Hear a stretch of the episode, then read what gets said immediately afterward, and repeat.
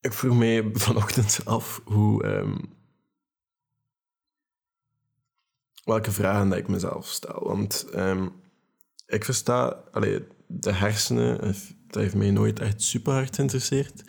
Maar ehm, als ik een basis verstandhouding heb ten opzichte van hersenen, dan weet ik dat een van de jobs, of van de jobs van je brein, is om antwoorden te vinden. Als jij jezelf afvraagt waarom de fuck ben ik zo'n loser, dan ga je brein de komende tijd, totdat je een andere vraag stelt, antwoorden gaan zoeken op die vraag. En als jij dan dingen gaat doen gedurende die dag, bijvoorbeeld te laat opstaan, of bijvoorbeeld drinken in de ochtend, of een sigaret opsteken, of whatever, en je brein gaat allemaal antwoorden vinden waarom dat je een loser bent, of waarom dat je sukt. Als dat is wat de vraag is dat jij, als dat de vraag is dat jij stelt aan jezelf, ga je brein zoeken naar antwoorden. En je brein gaat antwoorden vinden, want dat is wat dat hij doet. Dus ik begon me af te vragen, wat zijn dan de juiste vragen om te stellen? En als je in de self-improvement rabbit hole bent gevallen, dan ga je wel wat mensen tegenkomen zijn die diezelfde vragen hebben gesteld en die harder hebben gewerkt aan mij dan een lijstje op te stellen van juiste vragen, want ik heb gewoon wat vragen van hun gestolen en wat een eigen draai aan gegeven, of zelfs niet, gewoon aan hun gestolen en dan toegepast op mijn eigen leven. Als het goed is, waarom zou ik het moeten aanpassen? Hè? Maar um, Tom Bilyeu, die heeft bijvoorbeeld een, een talkshow podcast, ik weet niet wat dat is, maar hij heeft een, een firma um, waarin hij comicbooks maakt, hij heeft ook een... Um, energiedrankjes, denk ik, of zoiets in de aard. Al die mannen hebben energiedrankjes. Waarom, weet ik niet, maar... Ja, en die heeft zo een, een, soort van talkshow, maar op het internet, um, waarin dat hij praat met verschillende mensen, bijvoorbeeld David Goggins of whatever. En heeft ook zo een, een Q&A, waarin dat hij zo, ja, antwoordt op mensen hun vragen. En iedere keer als ze zoiets super slecht zijn, bijvoorbeeld iemand die gestorven is in de familie, of een ziekte, of whatever dat ze meemaken, dan zegt hij altijd dat je moet antwoorden met dezelfde vraag. Allee, ik heb die show maar één keer bekeken en zelfs rap, ik heb heel wat skipt ook, want ik, ja, ik ben niet zo super aandachtig. Um, maar het ging over, zijn antwoord was, misschien moet je zelf beginnen afvragen met hoe is dit het ding, uh, hoe is dit het beste wat mij kon overkomen? Om dat toe te passen, um, hoe is, allee, ik, ik, ik ben meestal niet zo persoonlijk, maar ik ben bijvoorbeeld um, mishandeld geweest in mijn leven. En ik kan mij dan bijvoorbeeld afvragen, hoe is dat het beste ding dat mij overkomen is? En dat heeft er bijvoorbeeld op gezorgd dat ik vroege leeftijd ben alleen gaan wonen. Of dat ik bij paters ben kunnen gaan wonen. Of al die dingen. En misschien is dat daarom al de beste manier, omdat ik dan veel wijzer ben geworden en heel wat ervaringen heb opgedaan. En om dat wat meer recent te maken of zo, als ik even geleden, een bepaalde periode terug, ik weet niet meer wanneer, maar um, voor mensen die mij een beetje kennen, drugs en alcohol spelen niet meer zo'n grote rol in mijn leven als dat ze vroeger gedaan hebben. Um, helemaal niet. Nu is dat meer recreatief, zelfs niet. Um, wijntjes voor de gezelligheid of amaretto in de koffie. Hè. Zulke dingen. Maar er zijn feestjes of er zijn andere dingen dat er wat andere drugs gebeurt. En als je de dag nadien helemaal down voelt, dan is dat misschien het moment om te vragen hoe is dat beste ding dat mij kon overkomen. Het enige antwoord wat ik dan op komen is dat kan enkel het beste ding zijn als het de laatste keer is dat dat gebeurt, dat ik zo'n hangover heb of whatever dat, dat is. Of dat het de laatste keer is, I don't know, maar misschien kan je daar wel het beste ding van maken. En dan hebben we nog een vraag van onze goede vriend Tim Ferris. Dat is een auteur van de 4-Hour Workweek en die heeft ook een, heel goede podcast. Dat is een van de podcasts dat ik soms luister ik krijg die vraag soms, welke podcast luister jij nu eigenlijk? Ah, wel, Tim Ferriss Show, dat dat is daar één van. Um, afgelopen weken voor de tweede keer een podcast. Ik luister naar zijn podcast als ik ga lopen. En ik ben heel lange tijd niet gaan lopen, tot een paar dagen geleden. En um, ik heb nog een keer geluisterd naar de podcast met Michael Phelps en ik vind dat heel goed. Maar een van zijn vragen is, want hij heeft, heeft ook zo'n lijst, 17 vragen, dat changed my life. Eén daarvan is, hoe zou dat eruit zien, moest het makkelijk zijn. En dat, dat helpt enorm om bepaalde gedachtenhangen te vermijden. Ik doe heel veel dingen niet omdat ze te moeilijk lijken. Als je bijvoorbeeld denkt, moet ik een boek gaan schrijven of een boek uitbrengen, dan denk ik, ah, ik heb andere... Dan moet je gaan afvragen wat zou het zijn als moeilijk is. En dan ga je denken, ah, oké, ik heb andere mensen nodig voor te helpen. Ik heb misschien een illustrator nodig voor de kaft. Ik heb ehm, ja, iemand nodig om dat na te lezen, want ik ben geen schrijver.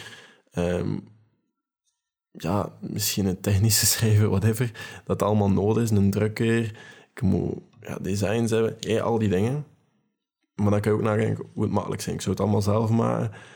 Ik zou het online zetten en ik zou wat ads maken. Dat is het. En dan moet je het ergens daartussen een weg vinden die, uh, die hangbaar is. Maar dat helpt wel in heel dat denkproces van dingen die, die te moeilijk zijn. Misschien zijn die niet zo moeilijk. Misschien maak je jezelf dat moeilijk door heel wat traps, heel wat valstrekken in je hoofd te planten en eigenlijk excuses te maken die eigenlijk niet nodig zijn. Dan nu, zou het mijn basketspel beter maken? Of het is een andere vraag dat ik ook ooit gehoord heb in de Tim Ferriss show, denk ik, wil het make the boat go faster. En dat was een Olympische ja, een atleet die, die, die iedere keer als hij voor iets zat, dat hij dacht van oké, als ik nu dat doe, zal het de boot sneller maken. Als ik nu dat doe, gaat het mij beter maken in dat vlak. En ik, whatever dat jouw ambities zijn, of wat, dat je ook wilt doen, je kan die vraag omvormen naar Stel nu dat je een schrijver zou willen worden en je wilt de nieuwe Stephen King worden, of de nieuwe, zeg maar eens Nietzsche, of whatever, hè, filosoof. Uh, maar dan moet je misschien afvragen, zal, zal dit mijn boek beter maken? Zal dit... En dan kan je afvragen, moet ik nu een kort verhaal schrijven of moet ik nu heel de dag wiet smoren, wat gaat mijn dag beter maken? Maar dan heb je ook voor minder voor de hand liggende keuzes. Zoals je bent echt gefrustreerd met iemand of zo, je staat in de kassa te wachten en die persoon is echt onvriendelijk en je zit daar ook niet lang te wachten of whatever en je wilt, je wilt uitvliegen. Dan moet je misschien nadenken, zou dat mijn boek beter maken? Ik weet het niet. Maar een goede schrijver is misschien geduldig. Uh, denk na. Of een goede filosoof, voor dat die, die gaan goed nadenken. Die gaan nadenken over concepten. Gaan geduldig zijn. En al die dingen kan je wel trainen door misschien dat gewoon niet te doen. Dus op dat vlak kan je wel een goed antwoord vinden op die vraag. En dat is misschien een van de vragen die je je brein kan stellen, zodat je antwoord op vindt. Gaat dat mijn boek beter maken? Gaat dat mijn film beter maken? Gaat dat mijn prestaties op basketbalveld. Want Kobe Bryant stelde die vraag ook continu. Dan is er een ietsjes meer cringe vraag, die ik even op mijn achtergrond van mijn gsm had. En ik schaam me daar ondertussen wel een beetje voor, maar, maar dat was de vraag, wat would Coggins do? En Goggins, Dave Goggins, ik heb er al enkele keer over verteld, maar dat is een, dat is een ex-militair en die is super gedisciplineerd en die heeft het record van meeste pull-ups en die loopt 100 miles met gebroken met alle botjes gebroken in zijn voeten en al die toestanden. Die, die gast heeft ontzettend hard doorzettingsvermogen en met het inzicht van wat zou die gast doen? Zou die gast nu lui in de zetel liggen of zou die gaan lopen? Die gast gaat waarschijnlijk gaan lopen. Maar dat vind ik geen goede vraag, want dan ga je zelf continu gaan vergelijken met iemand dat misschien tien keer beter is dan jou, maar ook niet. Omdat dat gewoon iemand anders is en dat is moeilijk misschien moet je zelf afvragen, wat zou je ideale zelf, zo gezegd zijn, doen? Of kiezen, of whatever. En die lat ook niet te hoog leggen, want dat kan ook gevaarlijk zijn als je op die manier gaat beginnen denken. Want de ideale zelf, die kan misschien nu ook gewoon even lezen. Die moet nu niet 10 kilometer gaan lopen. Maar dat is gewoon een goede vraag om te stellen en te kijken naar wat je doet op een bepaalde dag en wat je niet doet of whatever. En daar een lijst van te maken van, dat is zo mijn slechte zelf doen, maar gewoon of whatever, en dat zo mijn goede zelf doen, dan kijken. En proberen meer acties te hebben van je ideale zelf dan van je slechte zelf. En dat is een goede vergelijking om te hebben. Ik zou nu wel niet... Wat would, would, zie, ik kan die zin zelfs niet uitspreken. Wat would Goggins do op je achtergrond zetten, want dat is niet nodig. En ik moet me excuseren, want onder me zijn ze het verbouwen en ik weet niet veel lawaai aan het maken. Ik hoop dat je daar niet te veel last van hebt. En dan heb ik nog twee vragen die ietsjes breder kunnen opgevat worden. Maar de eerste is, is dat binnen mijn controle? Is dit binnen mijn controle? Als iets gebeurt, is dat binnen mijn controle? En hoe kan ik ervoor zorgen dat dat wel binnen mijn controle is? Stel nu bijvoorbeeld iemand dat je kent heeft een ongeluk gehad. Is dat binnen je controle? Totaal niet. Of iemand is heel gemeen tegen Is dat binnen je controle? Nee. Maar wat wel binnen controle is, is hoe je daarop reageert. Ga je nu naar die persoon in het ziekenhuis? Hopelijk wel. Hopelijk ga je er zijn voor die persoon? Of ga jij nu nog altijd rustig en geduldig antwoorden op die persoon, ondanks dat hij heel ongeduldig en gemeen is tegen Ga je dan nog altijd proberen te begrijpen waarom? En Ga je die persoon behandelen alsof dat je zelf wil behandeld worden? Hopelijk wel. Want dat is wel binnen jouw controle, al de rest niet. En het andere is, dat heel goed past daarbij, is wat is mijn verantwoordelijkheid? Nu, ik, ik heb met mishandeling te maken gehad, ik ben in instellingen terecht te komen, et cetera. Hoe is dat mijn verantwoordelijkheid? Dat is gewoon, dat is mijn verantwoordelijkheid. Het is mijn verantwoordelijkheid om met psychologen te praten. Het is mijn verantwoordelijkheid om voor mezelf te leren zorgen. Het is mijn verantwoordelijkheid om die mensen te vergeven. Het is mijn verantwoordelijkheid om dat een plaats te geven. Het is mijn verantwoordelijkheid om daarmee te leren omgaan, want niemand had dat doen voor mij. En dat kan een heel donkere plaats in je leven wat, wat beter maken door dat gewoon af te vragen en te denken van oké, hoe ga ik daarmee om? Hoe ga ik dat... Want het is heel makkelijk om te zeggen van ja, ik ben slachtoffer en ik kan daar niks aan doen. Waarom gebeurt dat bij mij? Geloof me, binnen dat, dat is normaal dat, dat je hebt, maar er is een gedeelde verantwoordelijkheid. Je hebt ook de verantwoordelijkheid om voor jezelf te zorgen, om voor jezelf te kiezen en daarmee te leren omgaan en daarmee daar een acties te ondernemen.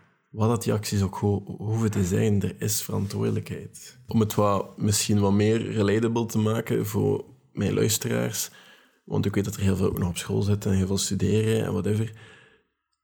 Stel, ik had nu bijvoorbeeld een project een paar jaar geleden en dat ging mis en dat is in de herexamens terechtgekomen.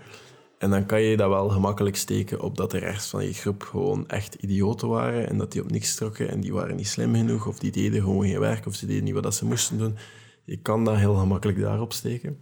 En dan kan je dat van je afsmijten en van oké, het is gedaan, het is zo, kan in examens, maar dat kan. En dat is zeker oké.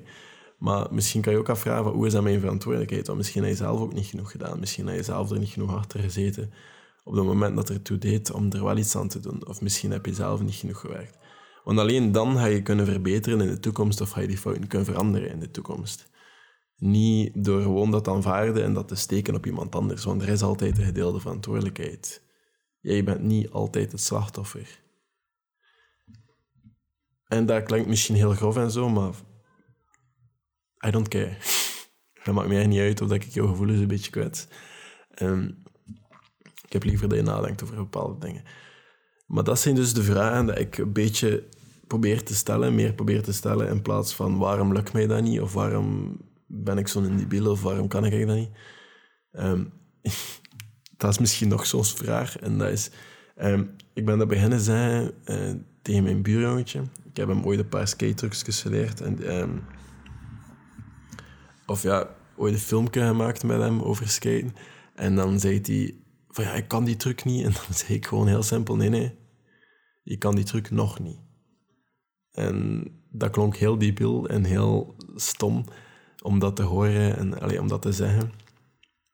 Maar uh, het is wel een beetje zo. Hè. Als ik een bepaalde route in de klimzaal niet kan, dan kan ik dat gewoon nog niet. Ik kan dat nu nog niet, maar ik ga dat blijven proberen en misschien lukt dat wel voordat die route weg is. Who knows? Maar dat is voor vandaag. Misschien heb ik je nu geholpen met jezelf wat betere vragen te stellen. Zo niet, probeer ik morgen opnieuw een andere podcast. Maar eh, ik zie je morgen. Tot later.